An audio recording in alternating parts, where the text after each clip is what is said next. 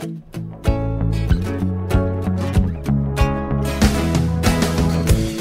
everybody, welcome back to Black on the Air. This is Larry Wilmore, and I am Black on the Air. Thank you for joining me uh, in my little podcast here. We're really having a lot of fun. You know, we've been doing this for a couple months now, and I want to thank everybody for tuning in. I guess it's called tuning in. Is that how it works in the podcast world? I'm not sure. that sounds so antiquated. Now, thanks for tuning in. Don't change that channel. uh, well, thanks for subscribing and downloading and. Um, listening in your car while you're working out, you know, whatever. I appreciate, I've gotten so many nice words from the people out there. So I really appreciate you listening in.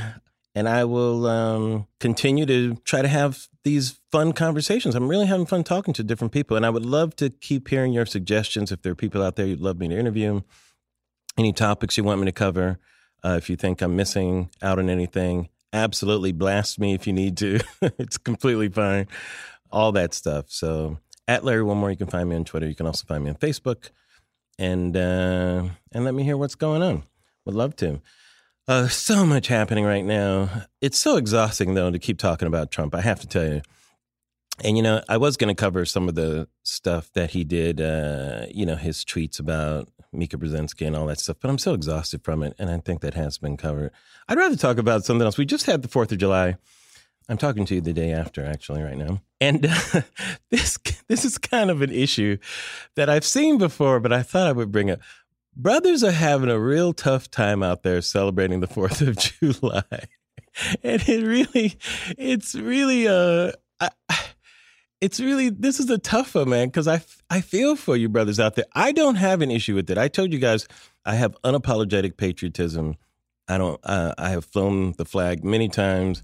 I love celebrating Fourth of July. I love fireworks. You know, love getting drunk, having my fireworks.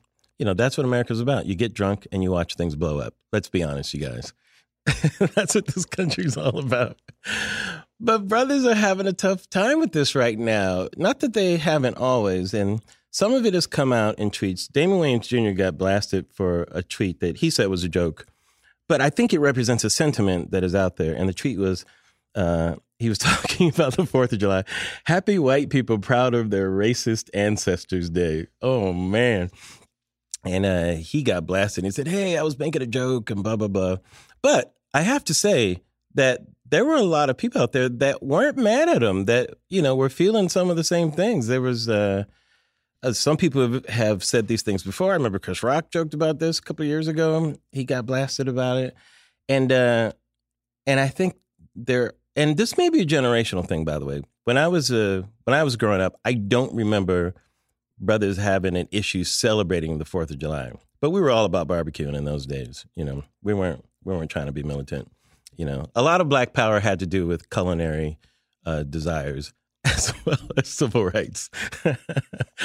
but uh, you know, a lot of it. Um, this issue. Here's what the issue is. The issue is how do you celebrate how do you have this happy celebration about our country with this problematic past? You know, and a lot of people point to the founding fathers. They were slaveholders and they were racist people back then, and and a, and a lot of these comments, you know, and you know, this critique of celebrating the Fourth of July is not a new one. I mean, Frederick Douglass, I believe, I think he spoke to Congress like in 1852. This is like 76 years after a Declaration of Independence and gave a searing indictment.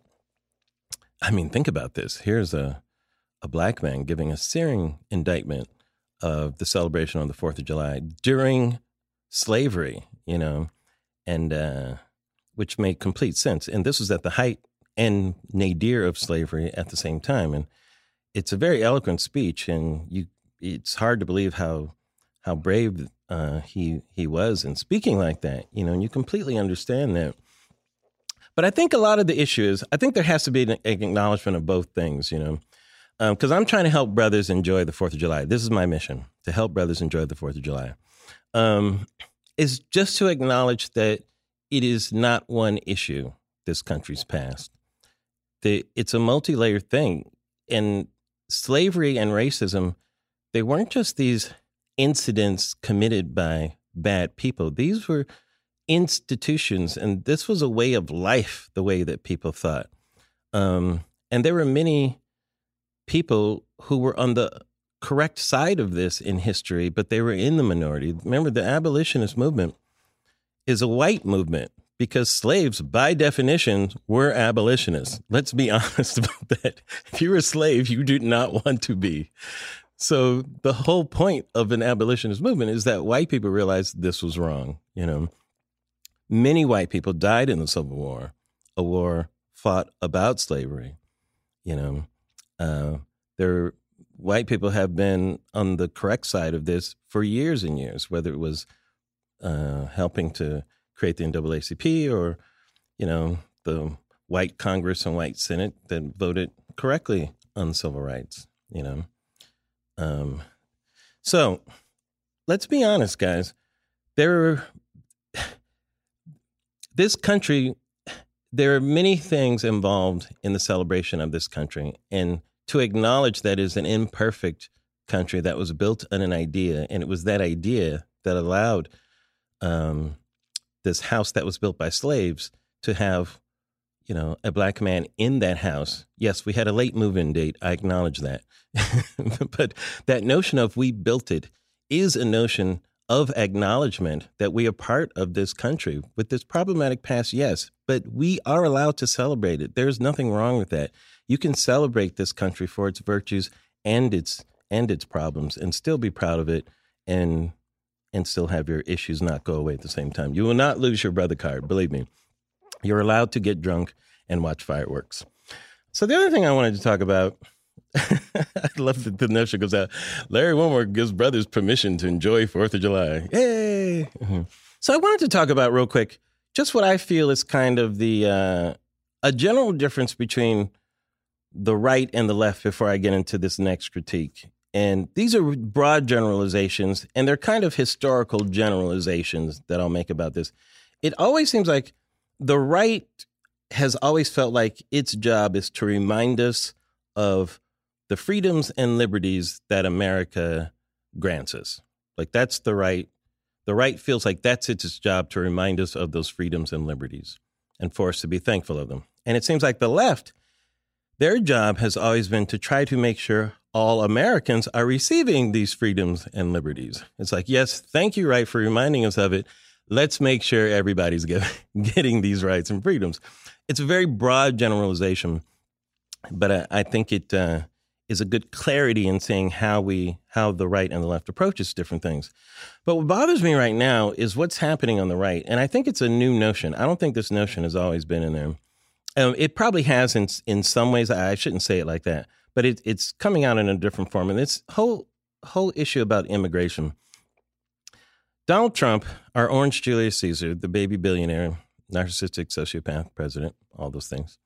He really, when he uh, was running for president, it was the immigration issue that I believe uh, swept him into, you know, into popularity at that time. Um, a lot of it was based on the right's anger over the sanctuary cities issue on the left and feeling that illegal immigrants had come in, they're coming in and they're killing people and they're doing all these things, and we have to stop illegal immigration and building the wall and all that stuff is a part of it. However, I believe that it goes deeper than that. And there's a sentiment out there on the right that is not just against what they are, you know, what they call illegal immigration, but it's about immigration in a different sense. It's immigration from company from countries that they don't feel are worthy of sending people over here. And that I believe is a problem. And this started, I think Ann Coulter started some of this talk. I don't know if she started it, but she certainly um, I think the the link of Trump to her, I think, is accurate. I think a lot of his ideas seem like they're almost lifted straight from her book. But that sentiment is really becoming a bigger thing. And um, I think it was Tucker Carlson and tweeted very recently he says, Why does America benefit from having tons of people from failing countries come here? What? Why does it benefit? That is the whole reason why people come here because their country is failing them. That's the whole point of America. I, I can't believe that people on the right would have this idea. They're supposed to be the keepers of the flame, and they have forgotten what that flame stands for. Um, that that is the that is the welcome flame to the people who are being either persecuted in their countries or the countries, are, you know, I mean, the whole movement from Eastern Europe during the, the biggest movement of our immigration in this country was that whole feeling. And I don't understand what this is. This feels new to me. It's something that I feel Trump is also embracing. It's coming out in his whole travel ban and a lot of the rhetoric. And I think we should really keep an eye on this because this this is a this is not about illegal immigration because the notion is always to make the distinction between, well, we're talking about illegal immigrants. The left is talking about immigrants. No, now they're talking about immigrants from countries they just don't like and don't think people are worthy of coming here. And I believe that is un American. It is truly un American. And I thought since we're, um, since we just left the 4th of July and, and we're talking about this, I thought I would uh, finish this by reading the poem that Emma Lazarus wrote in 1883 that is inscribed on the Statue of Liberty and is the new Colossus. And I want to remind us the thing that we all agreed our country stood for. So if you will indulge me. And I don't think a lot of people have heard the whole poem, so let me just read this for you. Not like the brazen giant of Greek fame, with conquering limbs astride from land to land, here at our sea washed sunset gate shall stand a mighty woman with a torch, whose flame is the imprisoned lightning, and her name, Mother of Exiles. From her beacon hand glows worldwide welcome. Her mild eyes command the air bridged harbor that twin cities frame. Keep ancient lands, your storied pomp, cries she with silent lips. Give me your tired, your poor, your huddled masses yearning to breathe free, the wretched refuse of your teeming shore. Send these, the homeless, tempest tossed to me. I lift my lamp beside the golden door. That's right. Thank you, Emma Lazarus. Let's not forget that. That is the whole point of America. So stop it. All right. So anyhow, I I bring that up um, also because we have a very special guest uh, uh, today, and I'm very excited. Bassem Youssef, who was called the Jon Stewart of Egypt for his very brave show that he did on his um, critique of the Egyptian government at the time. And he's in a documentary called Tickling Giants that you guys have to go see. And I spoke with uh, uh, a week or so ago, and it was such a great conversation. And I've spoken with him before. And speaking with Bassem, it really is a reminder of what does make this country unique and how different it is when you're in a place where there is no freedom of speech and where these rights aren't recognized. And as I said, even with our problematic past, it's it's so nice to talk to Bassem and be reminded of um, of where we actually are. So, anyhow, I think you will enjoy that. So, stay tuned. But first, a little word. All right, here I am with a very special guest. Uh, I am such an admirer of this man, and I had the honor of, of uh, talking with him and the director of the film that he's promoting right now, a documentary that is about his life, that was directed by uh, an associate and a good friend of mine, Ms. Sara Taksler from The Daily Show. And the name of the film is called Tickling Giants. And the star of this movie is the man Bassem Youssef. Hello, Bassem. Hey, Larry. hey, man. How are you? Good to see. It is it so is, good to see you. No, it is so good it's to see you. It's always good to see you. It though. is always, You're always amazingly so full of life, Bassem. Yeah, all the it's, time. it's, just when I see That's you. who you are. It's, Does your name mean life bringer or anything? No, no. like actually, that? Bassem means smiley. Smiley? I'm not making this up. Bassem Really? comes from the verb yabtasim, which means to smile. So is a smiley I person. I don't think that's an accident. I think you get the name of who you are. Yeah, I guess so. Yeah. yeah, yeah. Or I could have been named outcast or failure, but I No, was no, named no. Bassem. I think it is Smiley. And uh, Bassem, I mean, for those the uninitiated out there, was at one time uh, was known as the Jon Stewart of Egypt. Was uh, how he was known to the world, and uh, and Jon Stewart at one point called himself the Bassem Youssef Um, of America. and that was an honor. Yes, which was very nice.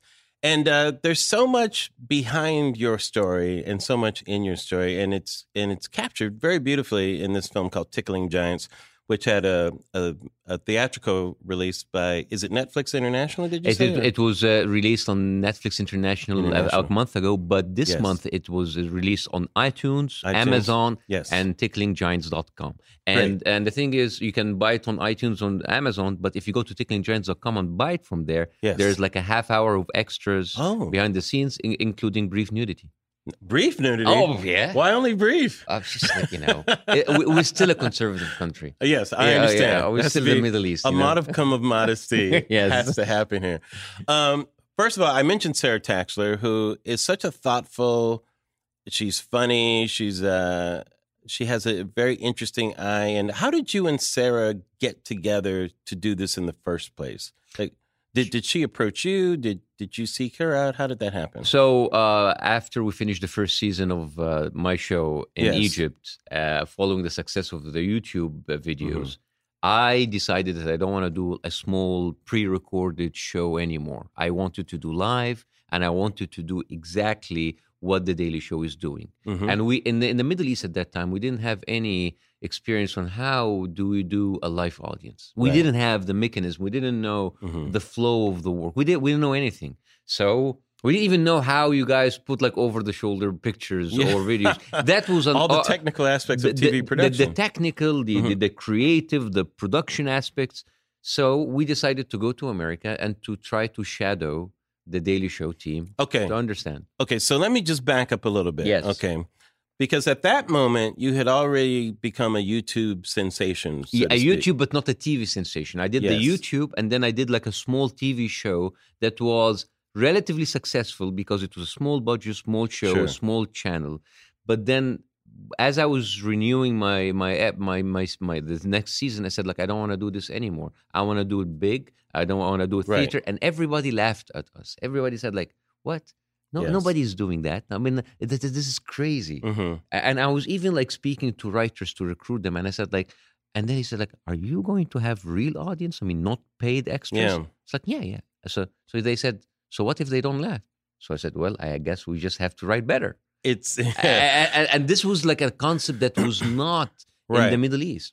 okay. So, and if we take a step before that, you were a heart surgeon. Yes. Before you even started the whole YouTube Yes. scenario, Yes. you were what? What type of heart surgeon were you? I was a cardiothoracic heart heart surgeon, Mhm. and uh, and then I applied to a fellowship in Cleveland and a pediatric heart surgeon. Okay, so you were, in your mind, you were on your way to America. to Cleveland, which is like Right, you know a dream destination for everybody. I mean, this is where people, why people come to America, Cleveland, Right. uh, to die there. And I wanted to, I wanted to, and I was, You were going to take your talents to Cleveland as Yes. opposed to LeBron, who took his talents from Cleveland to Miami. yeah, yeah, Right. at, yeah. At that time, so it's, I, I, I was duped when he left. So Yes. I, I said like, all right. So um, I was waiting for my papers, and then And, and what was your life like at that time? Uh, boring, nerdy doctor, just going going to the um, hospital every day and operating. Uh huh. And were you married at that time? Uh, I just got married two months before the revolution, Okay. so it was very new. okay. So it just So like- you're a young, promising, uh, Jesus, cardiac surgeon with this very promising career. Yeah. Uh, and then the revolution happened. yes. And then when the revolution happened, we were involved in it like anybody else in the country. Where uh, the thing is, you have to understand that like I, I'm I'm gonna I, I'm sorry that I'm taking you a little bit even back. Good. Good. Good. is good. that Egypt was under a military dictatorship for 60 years, yes? and under the uh, And Mubarak for for the For 30 thir- years. for, for the For last thirty half- of those for half of for half of that. Yes. and uh, and after that time under one ruler, there is a kind of a political stagnation. Yes. nobody is like nobody cares about politics anymore because people Mhm. say you know there's no use then suddenly when the revolution came everybody got involved people Mhm. who didn't even write about politics started to be involved How did the revolution start there? well it was a, a si- simple protests against the uh, police uh, Uh-huh. against police brutality Uh huh. a- Interesting. and, yeah. and injustice yeah. and their their their, their number one um, um, uh, um, or actually their own their main um, request was removing the minister of interior, the minister of police. Right. And then when the police kind of cracked down, it escalated, and they just wanted to remove the whole regime. Wow. And for And- the uh, and- for, yes, And was there a connection to the so-called Arab Spring that was happening at oh the time? that, well, that happened a few weeks after Tunisia okay. removed their dictator. Right. So right. people were inspired. But people say we are inspired, but I say that we did it because we were jealous because Tunisia is such like a small, Right. like little fuckers there, and so they can, we cannot be upstaged by those people. You're like, So- please, Tunisia. I mean, come on. I Stop mean, it. hey, it's This is Egypt. Egypt. yeah, exactly. Build a pyramid before you try to talk exactly. to us. Exactly so we basically did our revolution because we were attention whores. We were yes. Kim Kardashians of the Middle East. So I we understand. we we Right. we had this sh- uh, this going on, and then uh, when the revolution was happening, there were like Mhm. clashes and stuff. And me, like many thousands of doctors, went Yeah. there not to throw rocks, Right. not to to to raise signs. We did that simply to heal people who were injured in these clashes. Completely humanitarian gesture would put you as a doctor out on the streets, actually. Yes, yes. There was like Yeah. all of like these makeshift clinics, and we would just like you know suturing uh, stuff, and and uh, we, we, did we were there. And we just people were being tear gassed. tear and- gas, being like hit, like Molotov Uh-huh. cocktails, whatever. Right. And then what made me interested in wh- how the media was being Mhm. um, port- portraying was per- portraying the, uh, the the uprising at that time is that there was a certain reality in the streets. Okay. And you were a witness to that reality Yes. because you were there on the streets. Yes, Right. and then you go back home and you open television, and it's a totally different reality. Wow. This was like this is no. This was no uh, revolution. It was a conspiracy. Yeah. All of those people are paid operatives. Wow. All of these people are like being uh, pushed by the CIA, Mossad, Iran, Hezbollah, Mhm. Hamas together. We beca- kind of like we brought war peace, like like Yeah. the revolution in Egypt brought everybody together to conspire against us, and and I, and I found this is ridiculous. And, when, and then when Mubarak stepped down, and the, at the end of the 18 days, How surprising was that? that was That was very uh, 18 days. 18 days, and 18 think of it 30 years gets reduced to 18 days of protests Mhm. that's fascinating to me it i mean it almost makes you feel like why didn't we do this like it is 15 years ago and in the same time totally misleading because you think because you we realize a few years later that you cannot really remove it's not mubarak. Mubarak Yes. was just like the face of it. Sure. It was a deep-seated uh, deep state authoritarian militarized regime that was there for six years and was just lurking in the darkness giving Mhm. you the happiness the satisfaction of oh yeah you won.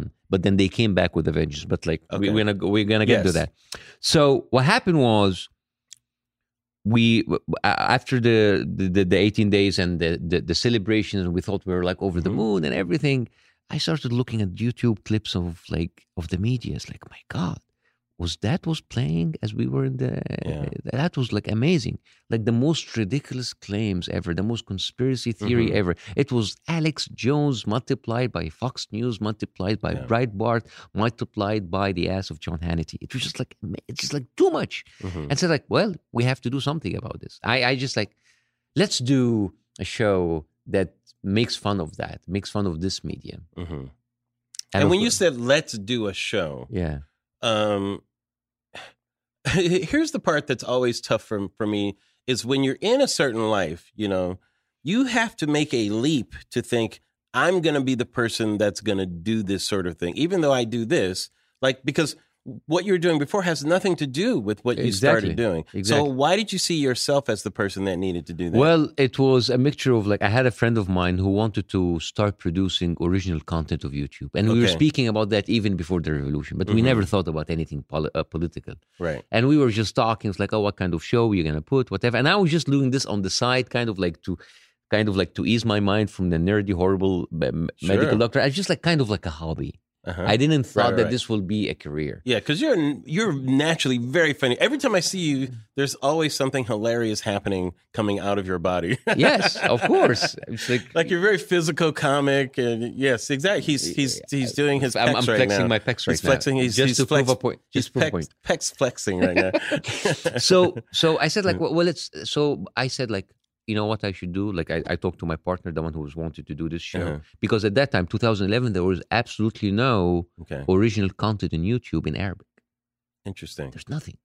And and i'm sure there were no guardians of it because there was nothing to guard at that time Yeah, right? No one thought it thought of it as a danger no. in terms of speech or no. that sort of thing. and, nobody So thought of it of the Wild Wild West and sort of thought of it as like a way to spread or or, Mhm. or, or, or or to reach people nothing. And then I said I want to do this like very basic imitation of the Daily Show, Uh huh.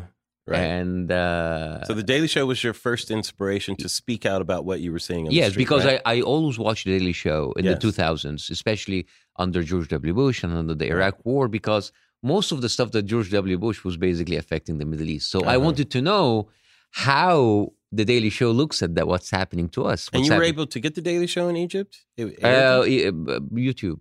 And, Oh, that- and, okay, and, got and even Comedy. Central, Mhm. and and uh, there was like the global edition was oh, that's right. was aired on CNN. yes, that's right. I remember the global. So we can we had CNN and we can see the Daily Show. Yeah, the global edition was like a recap of the week, and it showed the best of. Yes, right. Exactly. So Right. that, and then I, I spent like two years in Boston, 2008, 2009. I was working as a doctor, as a consultant in a medical device company Mhm. for that has to do something with the uh, heart transplantation. And uh, and uh, you, if you remember 2007, 2008, sorry, it was the election of Obama. Yes, And that was like, this is where the Daily Show kind of like really upped its game. End of uh, end of George W. Bush, the election of Obama, and I, I that became my my my the, the only thing that I watch every single day. It Yeah. and Stephen Colbert. one of, in fact, one of the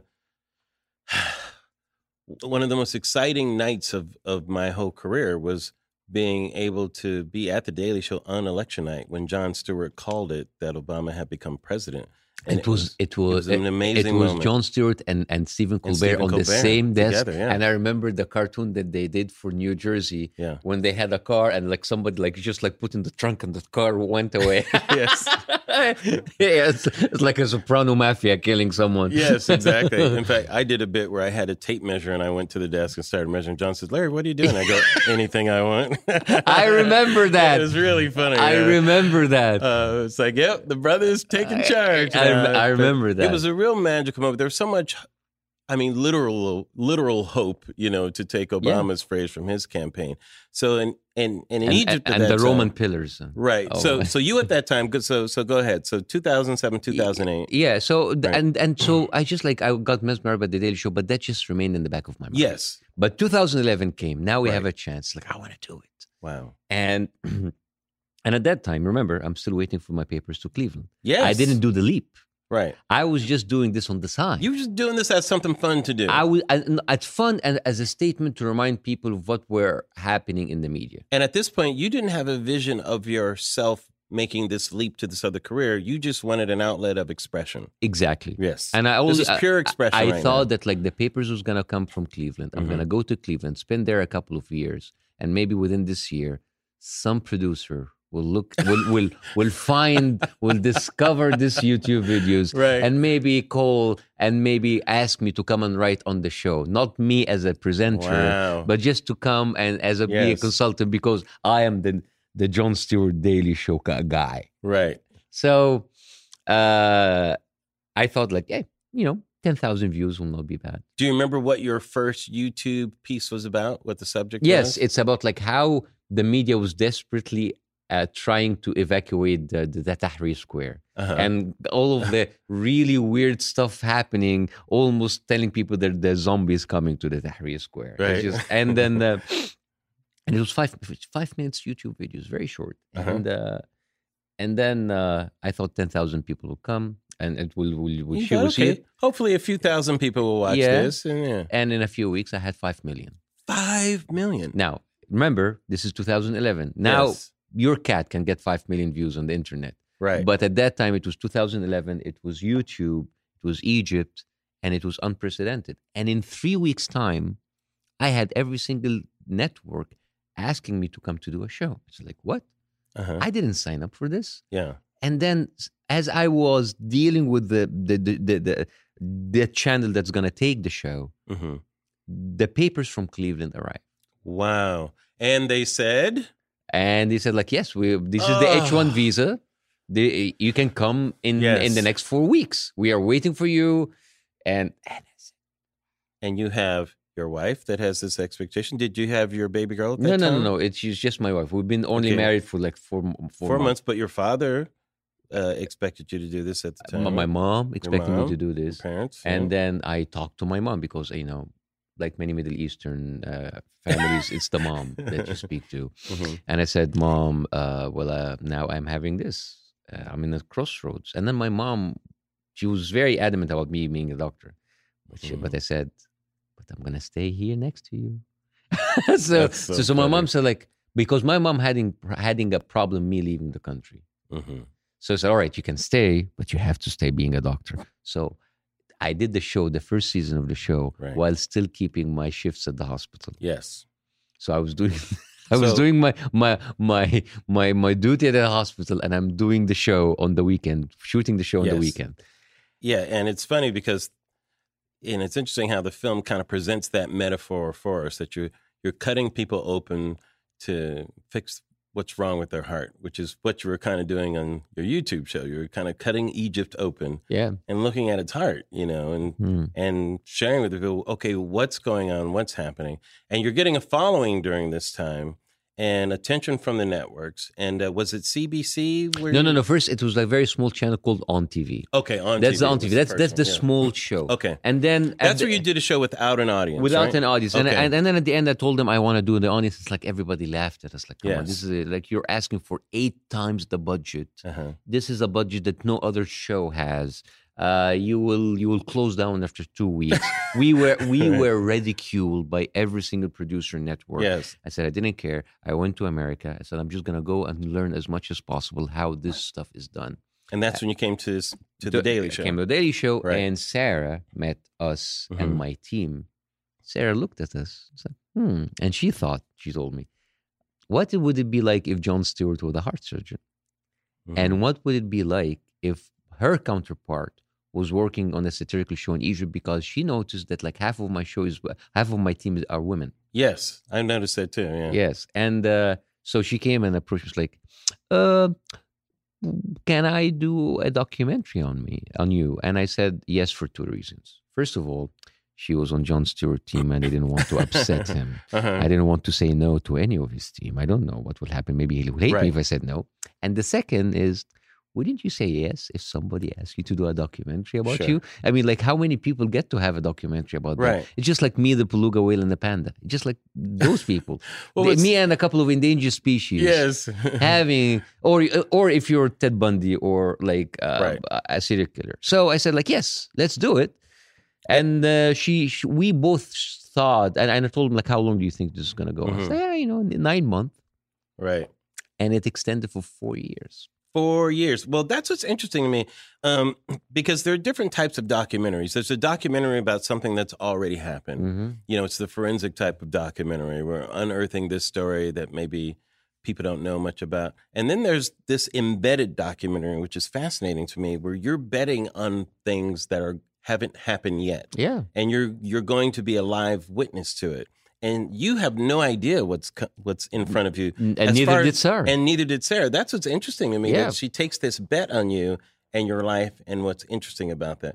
What what was the now? Did she go back to Egypt with you immediately, or No, did no, you no, guys, no. How did, how did you set this up in the beginning? So so she said like, well, I am. She she said that she she's gonna come and visit us Mhm. once, and and when she was not there because she's still working the Daily Show, Right. she's gonna be hiring local crew okay. to follow us. okay. And what was interesting is that she didn't know when to end the the movie, and neither did we. Yeah. Every time she thought it was the end of it, something Wow. will happen. Yes. So it was uh, me being called for an interrogation and uh, and a warrant for my arrest. Maybe this is the end of the show. No. So me is like prevailing, and then the show ended once and ended twice, ended Yes. three times, jammed, and then I had to escape from the country. So every time she was Spoiler extending alert! because she doesn't she doesn't want Yes. to she doesn't know when is it to end the show or Yes. the end the movie and uh and and then she had to decide because it was just like dragging but i think she decided on the kind of a message on hope of hope at the end hmm uh that me starting a new life here Now, so when you go back to Egypt and you you're going to start a show at this point in front of an audience, right? That that's what you wanted to do, and this kind of coincided with with Morsi coming to uh, power. yeah the right? muslim brotherhood coming to power yes Yes, and the Muslim Brotherhood. Okay, so describe what was happening in Egypt at that time. Was there hope that this was going to be blossom into maybe a democratic government? Do you, what did the people want at this time? Was there a sense of what, when I say the people, was there a consensus of what it seemed people wanted, or was it real divided at that time? Do you remember what? The So, pe- was? so people were happy have, having the first ever democratic elections. It was Okay. like a 52 48 Yeah. split, which was Right. wow. as opposed to the 98 90, 98% that we always had. yes. And then, uh, and of course, like people were a little bit wary about the Muslim Brotherhood having people. I mean, of course, because like, oh no, it's democratic, but like right off the bat, the Muslim Brotherhood showed that like they they look at democracy as just a game of number. It's like what the it's like the basically it's the tyranny of the majority. So we have the numbers, so we can write the constitution and we can screw everybody over. Uh-huh. They don't understand that the constitution is basically written to protect the rights of the smallest of minorities. Mhm. And this is where, how they were not mature enough to understand what is uh, what democracy means. So they would use they would they would have this kind of expression. Oh, so democracy is kind of a ladder. They go there and then they just like to push the ladder aside so they can stay on top. Mhm. And then they started to Well, what were some of the things that they did that, So- that were kind of like red flag, so to speak? So b- it's the, the Constitution was a big thing Yes. because they were putting a lot of religious connotation into the Constitution. Mhm. They um, Sh- uh, Sharia law uh, type sh- sh- kind of Sharia law. I mean, the Sharia law is always there, but now Mhm. kind of they want to activate stuff. Okay. They were they um they had their allies, which were like the ext- the Salafis, which is like the extreme, extreme, Mhm. weird like ISIS kind of Right. mentality things. In fact, uh, there was a joke in your show about uh, we're so happy someone with a beard is finally in power. Like- Yes, yes, yes. Oh, yeah. This this is how this is how. Sh- hap- people are happy about a beard. Uh, yes. like yeah, Yes. thank God, a guy with a beard as a president. Seriously, and then, uh, and then, and then they started to even collude with the old state,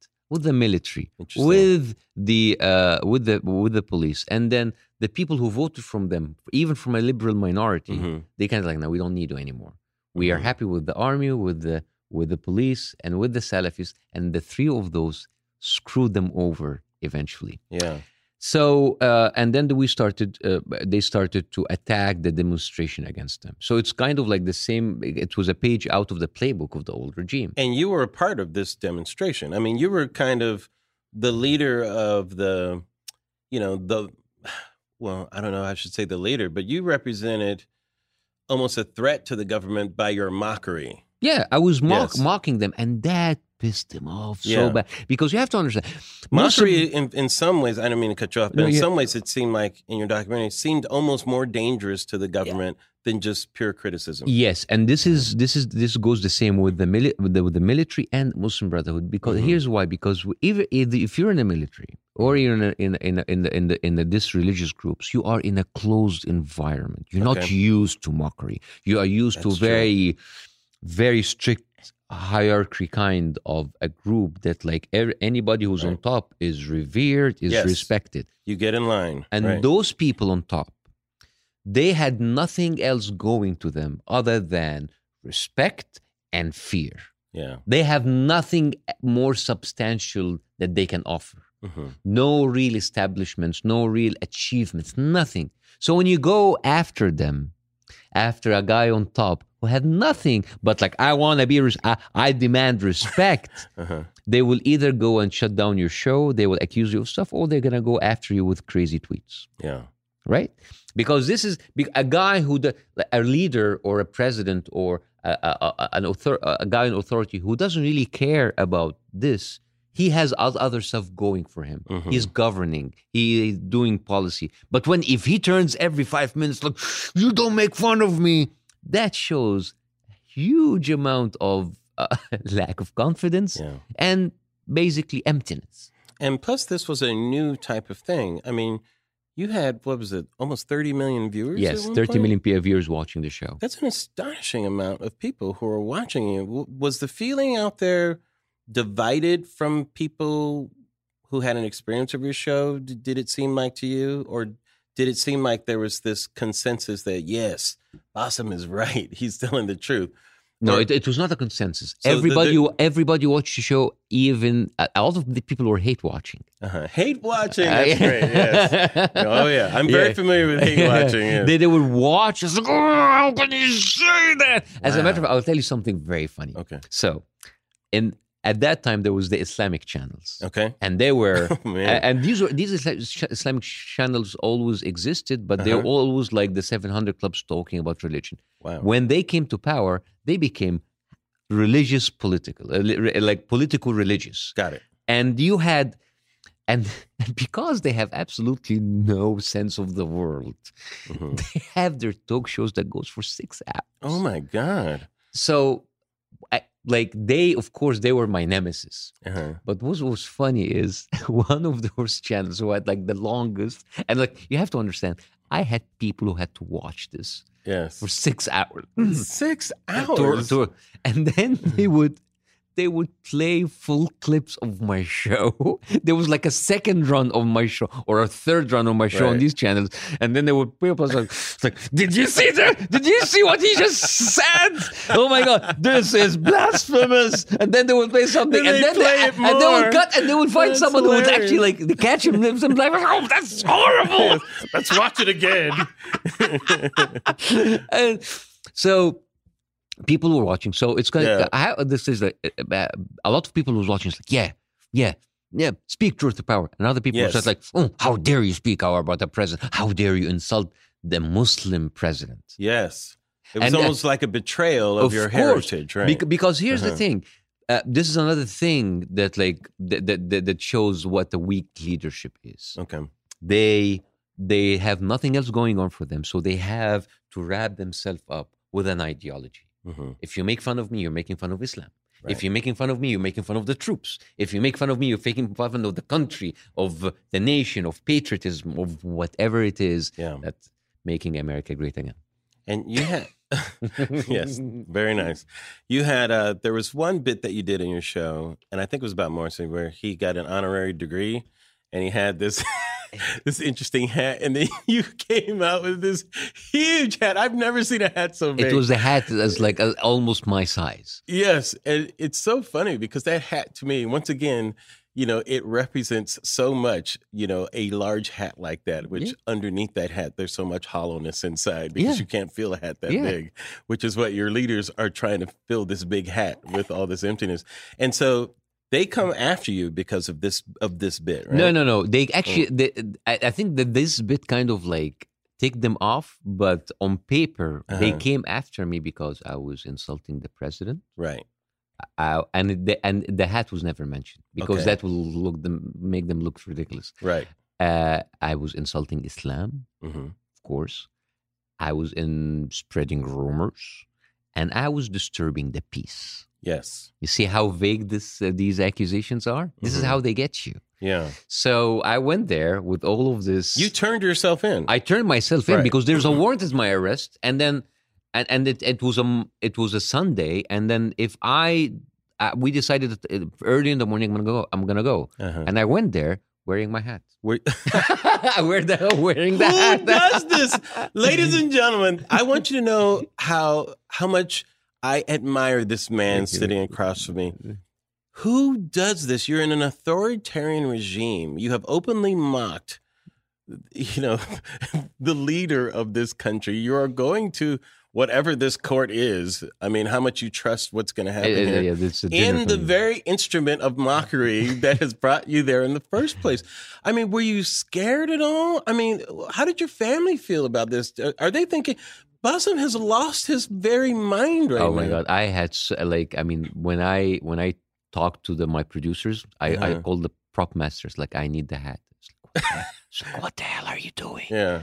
it's like i'm going there with the hat it's like Bassem, are you crazy so i had like every my phone was ringing the whole night when i told them like i need, I need the hat tomorrow morning it's Yeah. like every Ba- Bassem, are you like you're just like you're, you're you're now you're pissing them off really bad it's like well, I mean, they're going after the Joker, so Right.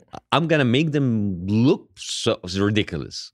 Wow. So I went there and I had like I had a like a picture of the hat and speaking to the press outside. It's like, well, I'm going in right now for interrogation, yeah. and I went in for a six hours interrogation. Tell me about the interrogation because in the film we see you go in and we see you come out, but Yeah. of course we don't get to go inside. So what happened in that interrogation? So the ridiculous, the most ridiculous thing is that the, all of the lawyers that are in the Uh-huh. uh, general prosecutor office Mhm. and all of the police officers escorting me there, they're all taking selfies with me. Get out. I'm, I'm, That's I'm I, hilarious. I, shit you not. it's all about celebrity, no matter where you go. Yeah. Oh my god, they're taking selfies. yes. You're kidding me. Yeah, and then and then there was like you know like we're against this, but like you know just like Yeah. it's orders from above. Mm. But then then I sit and against this like in front of this the general prosecutor who's like three times my size, Uh-huh. huge, can't even. Yes. I don't know. Like I mean, he's been eating donuts all of his life, Yes. and then he said like, and he's very serious. He's not taking selfies, right. and uh, and and he said. We are going. Uh, so, are you aware of the accusation that are um, against you? It's like, yes. So, well, we are now going to um, play your videos. We have CDs that have four of your episodes that are in question, and we are going to play it on that computer so we can review it together. It's like, all right. So they have this outdated Windows 95 computer, and they're playing the CDs. Uh huh. The CDs are not working. Oh my god. And then, and then I'm just like waiting there for 20 minutes and they're trying every single thing. And I got bored. So I stood up trying to help them to play the CDs. I'm playing the evidence against me. And I'm Wait, wait, wait, wait. Hold on. you did you start doing the routines that they were trying to play? Did you? No, no, no, no. I'm trying to help them to play the CDs. Oh, okay. yeah. You're trying to assist them in your like, own. uh, do you have VLC? Is that right. like, do you, do you have the latest version of Media Player? What is it? And then it's Uh. not working. For 20 minutes, I'm assisting them. that They're playing the evidence against me. And then it and then it failed. So the guy's like, well, we're gonna pretend that we play the CDs. so they never watched it. They never they they watch maybe they watch they have the transcript. oh, okay. So we're just gonna read it from the transcript. all right. Did they make you read it, or did they? Read No, it? they read the, that read it to me, Uh-huh. and as to read it, the lawyers are laughing because the script was pretty hilarious. Oh, it's but very the funny, but the guy but the guy doesn't laugh, and I said, "So, um, did you mean to insult the president by this? Did you mean to insult the?" pre-" and I said, "No." So like, why are the people laughing? It's like I don't know. Ask them. this was the most surreal Yes. seriously the most surreal thing that ever happened We should say- and then i went out on bail of 15000 pounds at the end Uh-huh. went home Right. when I, I actually went to the theater continued do, did the show and we have when we reenacted the whole thing of me going Good in lord. on the theater that was my Mockery entry. on the way in. Yeah. Mockery on the way out. yeah Selfies during the trial. but then uh, soon after the muslim brotherhood were removed by the military yes. Now this is very interesting to me because now they are basically suspending the Constitution. You know, so it's very. This is a very interesting moment in the history, I will say, of your country because you had this very democratic moment where everyone was so happy, and in the everyone's upset, and they completely disband this notion of what you're supposed to be doing in a democratic society. Exactly. Well, what Yes. happened? What happened is that the people who came in with a democratic route, which is the Muslim Brotherhood, abused democracy big time. Yes. So people get, you know what? They get the people get, were like so alienated. It's like, oh, anybody will be better, even the spaghetti monster. We want the spaghetti monster, and the Mm-hmm. spaghetti monster is what they got. So when the military came, the military is always revered. It's always Mhm. respected. Military is above religion. Got it. So people say yes, and people have a trust of the military. They will never do anything bad. Is I mean, because they- these are been the im- people who removed Mubarak. Right. So it's like, yes, Yes. the military always works for us, but it didn't. So, Mhm. as in the elation and the happiness of people welcoming the military, Mhm. Very, very soon after, the military just showed its real face. And this is Sisi who comes into power. yes. Um, what was his role in the military before? Was he? Uh, He, he At that time, he was the Minister of Defense. okay, he was the minister of defense in the Morsi government. Yes. Right. He was appointed by Morsi. Wow. And he and the Morsi government and the Muslim Brotherhood said, like, oh, Sisi is going to come and get you. Wow. But what happened was Sisi went and got them. And it was this is like a classical This Game of Thrones. coup. Game of Thrones, basically. Right. And then uh, so Sisi came and then he was loved and he has this like kind of like way of like speaking to people. and he he's got very those shades that oh very. Mm-hmm. shades, Gaddafi kind of like shades. And then he and then and he was revered and he was loved. But like we in the shows like, what the hell is happening? This is this is a coup, you know. This is Right. This is this guy. Do you see the, how this guy speaks this? And then everybody was like, "Oh no, no, no! He's he's, he's our savior." As a matter of fact, in one of the the the, the circle the the newspaper Mhm. the, they had Sisi with his shades looking up, Mhm. and the headlines read, "Jesus the Savior." Wow. This is how big things were for Sisi. This is how popular he was. I mean, and in every a, in a basically a Muslim country, he's Jesus. the he's Savior? Jesus the Savior. Mhm. And then he says, no, no, no, those Muslim Brotherhood are not Muslims. We are the real Islam. We are the real military. We are, we we're not terrorist Muslims. We are the real mainstream Muslims. But the thing is, he Mm. comes in, he kills, he, he, he, he imprisons, he takes absolute powers. He, like, he sh- shifts from, from an Islamic fascism into military fascism in a heartbeat. And ev- and many of my friends and family turn overnight fascists. And with military fascism, there are no checks on that. There's, oh, nothing. right. Just the military. Wait, hold on. You, you said your family turned into fascists. What do you mean by that? Oh yeah, my, my mom was a big uh, Sisi supporter. Like Uh-huh. Like I mean, uh, rest associate. Like she she died soon after, but oh, I'm sorry. we had fights because I was starting to write against what's happening, and Mhm. she was uh, uh, kind of threatening to, disown me if I Mhm. would continue that. It's very interesting. I noticed that moment how the tide had kind of turned a bit, and even you become a little more serious minded, a little bit behind the, the scenes. You there was such this carefree attitude that you had. Mm. You know, I, I always felt, you know, I think you're so courageous with what you did, but you did it with this fearlessness and this this fun fearlessness, let's say. And when Sisi comes to power, I noticed that exactly what you said. There's a reverence that people have that is warranted or not warranted, but it's certainly there. And it's probably because, as you say, they've been in that fabric of the society for so long. That's just embedded in the DNA of how people feel about that. There's you can't change that overnight, Mhm. right? And so you become an unwelcome antagonist at this point. Yes. Right. Yes. And and many people who who chanted my name Right. Uh, under the Muslim Brotherhood, they would would they like starting like burning effigies of me, Wow. and uh, uh, people like uh, me, my own family started to um, have second thoughts about like, oh, what are my motives? Maybe maybe he is an American spy. Maybe Mhm. he is pushed from outside. Maybe he doesn't love Egypt as we thought he was. Do you think, like, when an authoritarian regime, Mm. when they have um, that goodwill of the people on their side, it's easier for the media to spread false narratives? Absolutely. Yes. I mean, uh, and and even under the Mu- Mu- Muslim Brotherhood, there were like always two sides. There was the Islamist side and the non-Islamist side. But like Mhm. under the military, there was only one opinion, and we were the only people who were against the tide. hmm And yet, our ratings skyrocketed Really? because everybody wanted to see what, and the hate watching increased. Yes. And but the people who wanted to have a voice out like of this stifling fascism also wanted to watch the, the Mhm. show. And I started to make very careful jokes. I Mhm. became very careful, Yes. but we still make fun. And we were subversive enough to be like banned a few times. yes. We banned. We were we we got canceled, and when we got canceled again, we got the satellite uh, uh, channel being jammed twice Mhm. on our show.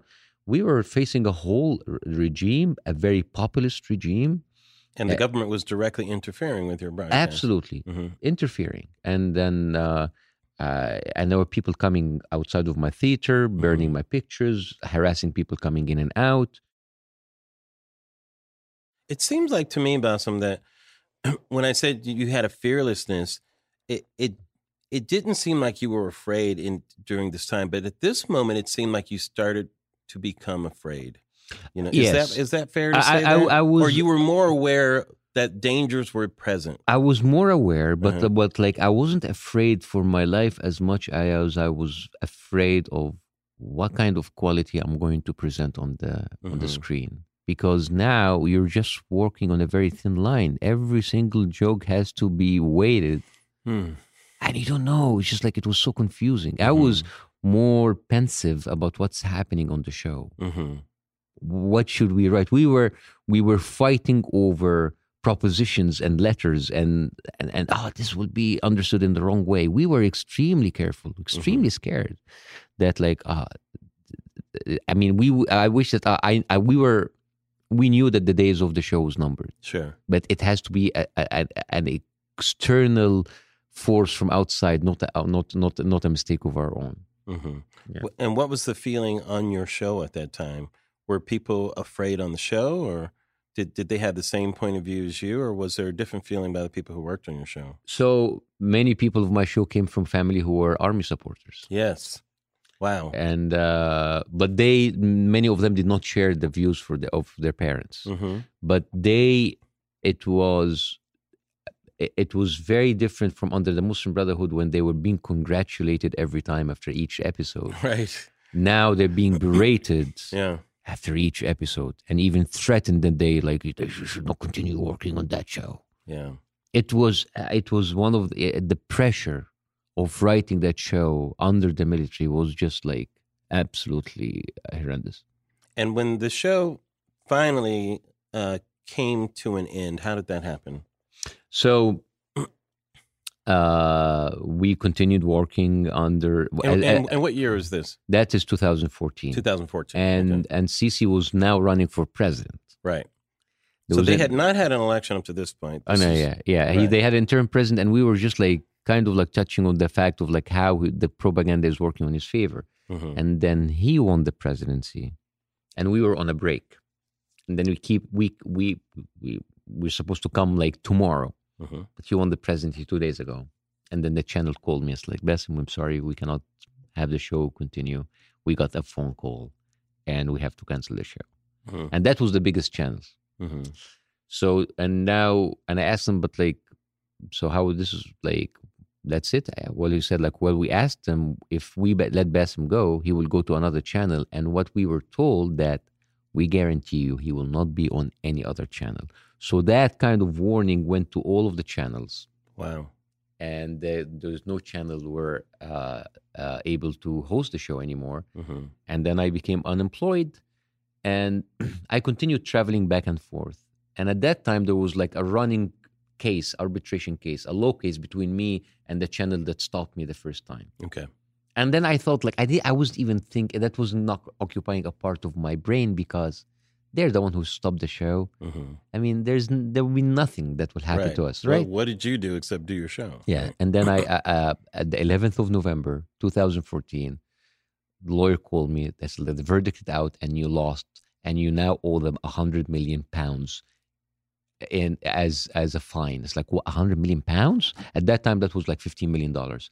It's like, what do you mean, a hundred million pounds? It's like, yeah, uh, it's a, it's a, it's obviously a politicized, um, a fabricated verdict that the government did in order to kind of like put some pressure on you so they can jail you anytime they can prevent you from traveling anytime Mhm. the verdict came out at noon Mhm. at five hours on a plane leaving the country Wow. So the ver- you hear about the verdict at noon. Later that day, you, your wife, and your child. no i just no, i went alone i went alone and You then went came, alone and then they came after i just packed whatever s- uh, thing i can in two bags and i just left What were you thinking at that time? Were you thinking you were just going to go for a little bit? Were you gone for good? Were you, i, didn't think anything i that I, I who, who did you talk to before you left? So these are the people working with me on the show, Mm-hmm. and uh, and they said like uh, you have to leave right now because this is how these regimes work. They're just Mm-hmm. gonna use something, and then they're gonna take it as an excuse to even confiscate your money, right. put you in jail, whatever. So I uh, I jumped into the plane. In the next three days, I transferred all my belongings into other people's names. Hmm and uh, I I didn't I didn't know what to expect. And then I I, I stayed in, in the Middle East in Dubai for a while, hmm and during that time, in that like almost a year and a half, I had offers almost every day, but these were offers to do kind of like stupid comedy stuff, hmm so much money, game shows, Right. absolutely staggering amount of money. hmm And then I even got uh, an offer from the military intelligence in Egypt to go back and do the show with an understanding. And they offered like amount of money that is like, what? Seriously? Wait. This is where our tax monies are going? I'm confused. Rewind for a second. yeah, Military intelligence? yeah.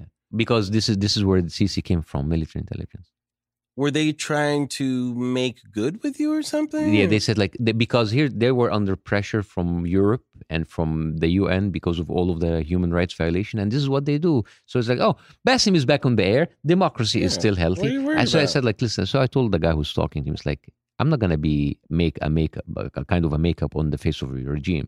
You Mm-hmm. want me to come back and totally ignore all of those people in jail, all of my friends who have been confiscated, had like their belongings confiscated, being pre- prevented from traveling, and you just want to tell people that everything is okay because I'm Mhm. on air.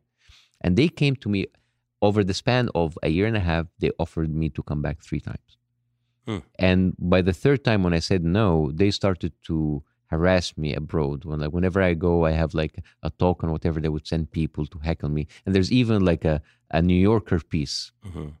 Called the Jon Stewart, the the heckling of the Jon Stewart of Egypt. Mhm.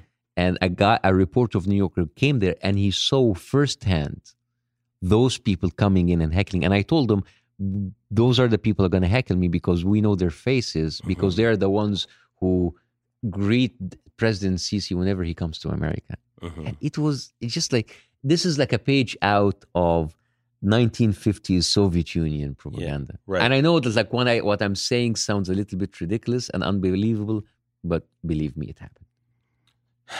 It's it's so interesting to hear firsthand just how insidious propaganda can work and how uh, it can seem uh, very intoxicating, you know, when it comes after you in certain ways and and threatening all at the same time. You know, I, I, I still don't know how you how you did all these actions, you know, with in, in apparently so much freedom. I mean, uh, how how torn were you when you were saying no and and when you did these types of things? How torn I was. It seems like you were very clear about these decisions. Oh yeah, I mean, Yeah. be- because of course they like I, I, I they came to me when they, I have absolutely no income, Right. and they come to me and a guy tell me here it is three million dollars a year. I love how money is this thing that is supposed to take the place of your values and that people Yeah. think that okay, that's Yeah. fine. I don't need values. Yeah, money is more important. and then like and then three million dollars on the table hmm a year, and so then and in Egypt that's a big deal. And Of then, course. yeah. And then they, uh, the, and and I told them, you know what? I'm just gonna answer you in a business-like response. I'm not gonna tell you that like I'm a freedom fighter or like I'm a man of my values. Right. Right. My brand is political satire, and the audience is not stupid. If I come and I ignore stuff on purpose, people would know. And I'm just going to be shitting on whatever legacy that I have done. Wow. And in that case, money means nothing. That's amazing. Yeah. Um, do you think satire? And I think I've asked you this question uh, before, because many people they've asked me this question. They've talked about the John Oliver effect about can satire really affect change? Do you think satire can be an agency for change, or is it merely just an agency for expression, and change just has to happen by other means? Well, I can a- a- ask answer this from my own experience. People say, "Look, go and you can you can bring down gov- government." So I said, "No, I can't. Right. all I can do is I can uh, unveil or like reveal a certain.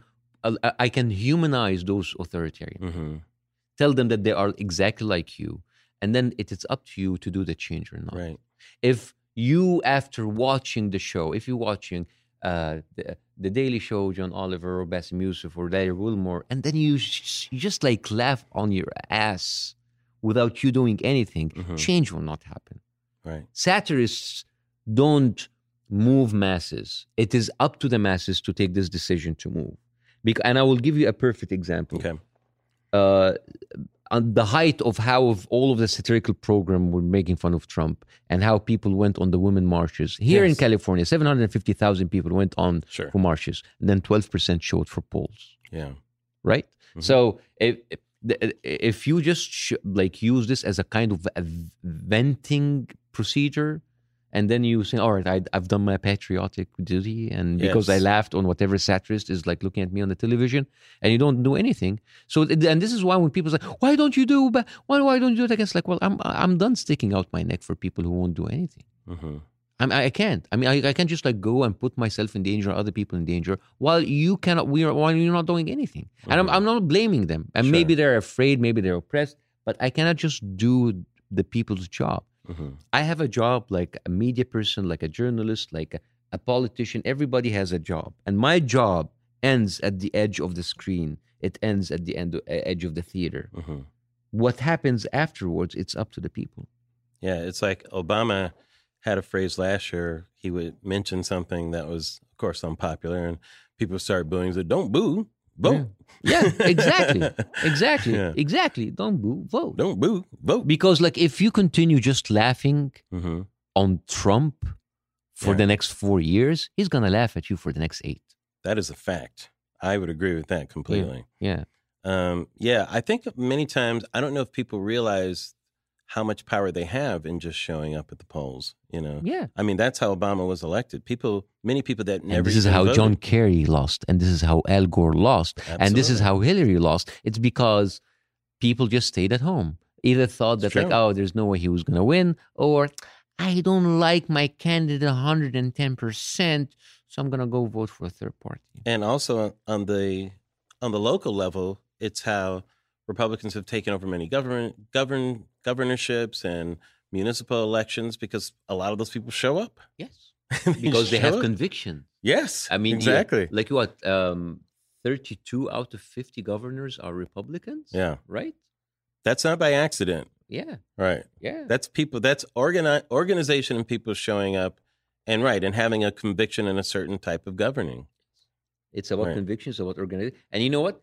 Those people don't have political satirists who are conservatives who are making fun of liberals. Yeah, although they do have, uh, they do have a lot of uh, uh, radio and uh, Yes, and- but the, but they're not like they are not even good Right. comedians. sure. They are they, they, exactly what they are populists. They are in, scenery, but like they're not satirists, and they're still winning. Right. Do you uh have have you been back to Egypt since? I know. Do you want to go back? Uh, it's a good question. Uh, because my answer will be go back to what? hmm When people ask me, uh, "Do you miss Egypt?" and I tell them the Egypt I miss is not there anymore. hmm I say it with a heavy heart, but it is true. I mean, when people say like, "How do you feel when you are in exile?" It's like, well, you can be in your country and still feel you're in exile. Yes. So um, no, I um, I am I'm making myself comfortable here. hmm I'm working on stuff, uh, writing television show. Maybe you're gonna be one of producer of my. Yes. Uh, well, that that would be very exciting to see uh, to see you back on the screen, and I certainly hope that happens. Bassem, thank you so much for joining me. oh, thank you so it was much. so nice talking to you. Please, everyone, see Tickling Giants. Uh, you can stream it, download it. It may still be at a few theaters. I'm not sure. If you see Bassem on the street, give him a hug. he's going to give you one back, and he's going to do this peck dance for you. The Oh yeah, flex I, peck. I, I will. Yeah, yes, Yes. yes. But I, I wish the best for you and your family, and uh, and I just want to just give you a heartfelt thank you. Thank you so much, Larry. Thank you.